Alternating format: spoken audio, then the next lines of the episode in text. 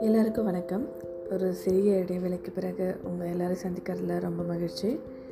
இன்றைக்கி நம்ம கேட்க போகிற கதையினோட தலைப்பு குரங்கும் முதலையும். இந்த கதை நிறைய பேர் கேட்டிருப்பீங்க. உங்கள் எல்லாருக்கும் பிடிக்கும் நம்புகிறேன் வாங்க கதைக்குள்ளே போகலாம் ஒரு பெரிய ஏரிக்கரையில் ஒரு பெரிய ஆ- நாவல் மரம் ஒன்று இருந்துச்சு. அதில் எப்பொழுதுமே பழங்கள் இருந்துக்கிட்டே இருக்கும். அந்த மரத்தில் ஒரு குரங்கு ஒன்று வாழ்ந்துட்டு வந்துச்சு. அந்த குரங்குக்கு அந்த மரத்தினோட பழங்கள்னால் ரொம்பவே பிடிக்கும். அன்றொரு நாள் ஒரு பெரிய முதலை அந்த நாவ மரத்துக்கு அடியில் வந்து நின்று அந்த பழத்தை எல்லாத்தையும் அங்கே வந்து பார்த்துட்டு இருந்துச்சு. இது கவனிச்ச அந்த குரங்கு அந்த முதலையை பார்த்து வாங்க முதலியாரே எங்கே பார்க்குறீங்க? இந்த பழங்கள்லாம் ரொம்ப ருசியாக இருக்கும். உங்களுக்கு வேணும்னா நான் பறித்து போடுறேன். நீங்கள் சாப்பிட்டு பாருங்கள் அப்படின்னு சொல்லி குரங்கு கடகடன்னு மரத்து மேலே ஏறி கொஞ்சம் பழங்களை பறித்து அந்த முதலைக்கு கொடுத்துச்சு. முதலையும் அந்த பழங்களை சாப்பிட்டுட்டு ரொம்பவே பிடிச்சி போய் இன்னும் கொஞ்சம் பழங்களை கொடுக்கும்படி கேட்டுச்சு. சிறிதும் சலிக்காத இந்த குரங்கு திரும்பவும் மரத்து மேலே ஏறி இன்னும் கொஞ்சம் பழங்களை பறித்து கொண்டு வந்து இந்த முதலைக்கு தந்துச்சு. திகட்டு திகட்டு சாப்பிட்ட இந்த முதலை வெகு நேரம் ஆகி போடுச்சுன்னு சொல்லி தன்னோட வீட்டுக்கு திரும்பி போயிடுச்சு. இதே மாதிரி தினம் தினம் இந்த குரங்கும் முதலையும் சந்தித்து தங்களோட நட்பை வளர்த்துக்கிட்டாங்க. ஒரு நாள் தான் சாப்பிட்ட பழங்கள் போக மிஞ்சி இருக்கிற பழங்களை முதல்ல வீட்டுக்கு கொண்டு போய் தன்னோட மனைவிக்கு கொடுக்க போகிறேன்னு சொல்லுச்சு. உடனே இந்த குரங்கு இன்னும் கொஞ்சம் பழங்களை பறித்து கொண்டு வந்து கொடுத்து முதலையோட மனைவிக்கு கொடுக்கும்படி சொல்லிச்சு. முதலையும் வீட்டுக்கு போய் தான் கொண்டு வந்த பழத்தை கொடுத்து மனைவிக்கு சாப்பிட சொல்லி சொல்லுச்சு. இதை சாப்பிட்ட முதலையோட மனைவி ஆஹா இந்த பழங்கள் ரொம்ப ருசியாக இருக்கே. எங்கே இருந்து எடுத்துகிட்டு வந்தீங்க அதை அப்படின்னு கேட்டுச்சு. உடனே இந்த முதலை தான் சந்தித்த அந்த குரங்கை பற்றியும் அந்த நாம மரத்தை பற்றியும் சொல்லுச்சு. இதை கேட்ட அந்த முதலையின் மனைவி இந்த பழங்களே இவ்வளோ ருசியாக இருக்கே. அப்போ அந்த பழங்களை சாப்பிட்டு வாழற அந்த குரங்கோட இதயம் எவ்வளோ ருசியாக இருக்கும்? அப்படின்னு கேட்டுச்சு. இதை கேட்டு பதறி போன அந்த முதலை அடியே இந்த குரங்கு என்னோட நண்பன் அது மட்டும் இல்லாமல் அந்த குரங்கு நமக்கு தினமும் பழங்களை தருது. அதை போய் கொல்ல சொல்கிறியே அப்படின்னு கேட்டுச்சு. உடனே இந்த மனைவி அந்த குரங்கை நீங்கள் எப்படியாச்சும் கொண்டு வரதான் ஆகணும் அப்படின்னு சொல்லி கோவமாக போயிடுச்சு. சரின்னு சொல்லி இந்த முதலையும் அந்த குரங்கை எப்படியாவது கூட்டிகிட்டு வந்துடலான்னு சொல்லி மறுநாள் அந்த ஏரிக்கரைக்கு வந்துச்சு. ரொம்ப நேரம் கழித்து முதல்ல ரொம்ப கவலையோடு வர்றதை பார்த்த அந்த குரங்கு அந்த முதல்ல கிட்ட போய் என்ன நண்பா ஏன் இவ்வளோ நேரம்? ஏன் இவ்வளோ சோகமாக இருக்க? அப்படின்னு கேள்வி மேலே கேள்வி கேட்டுகிட்டே இருந்தது. அதுக்கு இந்த முதல்ல தன்னோட மனைவி கூட சண்டை போட்டு வந்திருக்கேன்னு சொல்லுச்சு. உடனே இந்த குரங்கு அடடா எதற்கு நண்பா? அப்படின்னு கேட்டுச்சு. உடனே இந்த முதல்ல ஆமாம் தினமும் நீ எனக்கு பழங்களை தர. நான் அதை கொண்டு போய் என் மனைவி கிட்ட கொடுத்தேன். இதை சாப்பிட்டேன் என் மனைவி? ரொம்பவே கோவமாக ஒரு விஷயம் என்கிட்ட சொல்லி அமைச்சிருக்கா. அதை நான் எப்படி உன்கிட்ட சொல்கிறதுன்னு யோசிச்சிட்ருக்கேன்னு சொல்லுச்சு. உடனே இந்த குரங்கு என்ன நண்பாச்சு எதற்காக ரொம்ப கோவமாக சொல்லி அமைச்சிருக்காங்க? என்ன விஷயம்னு சொல்லு அப்படின்னு கேட்டுச்சு. அதுக்கு அந்த முதல்ல சொல்லிச்சு உன்னை என் மனைவி விருந்துக்கு கூட்டிகிட்டு வர சொல்லியிருக்கா. எல்லா ஏற்பாடுகளும் செஞ்சு வச்சுட்டு காத்துட்ருக்கா. நீ வரலனா ரொம்பவே கோவப்படுவா அப்படின்னு சொல்லுச்சு.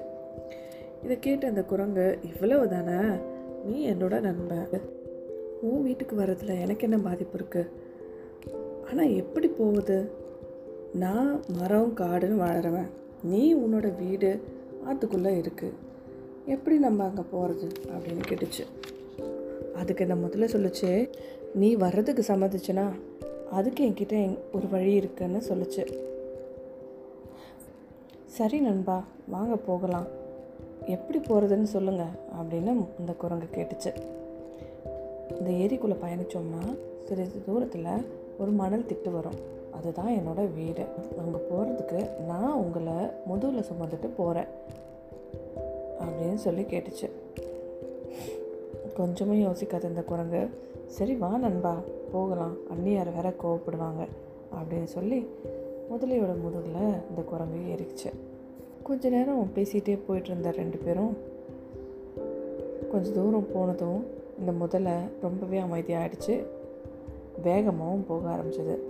இது கவனிச்ச இந்த குரங்குக்கு கொஞ்சம் பயம் வந்துச்சு.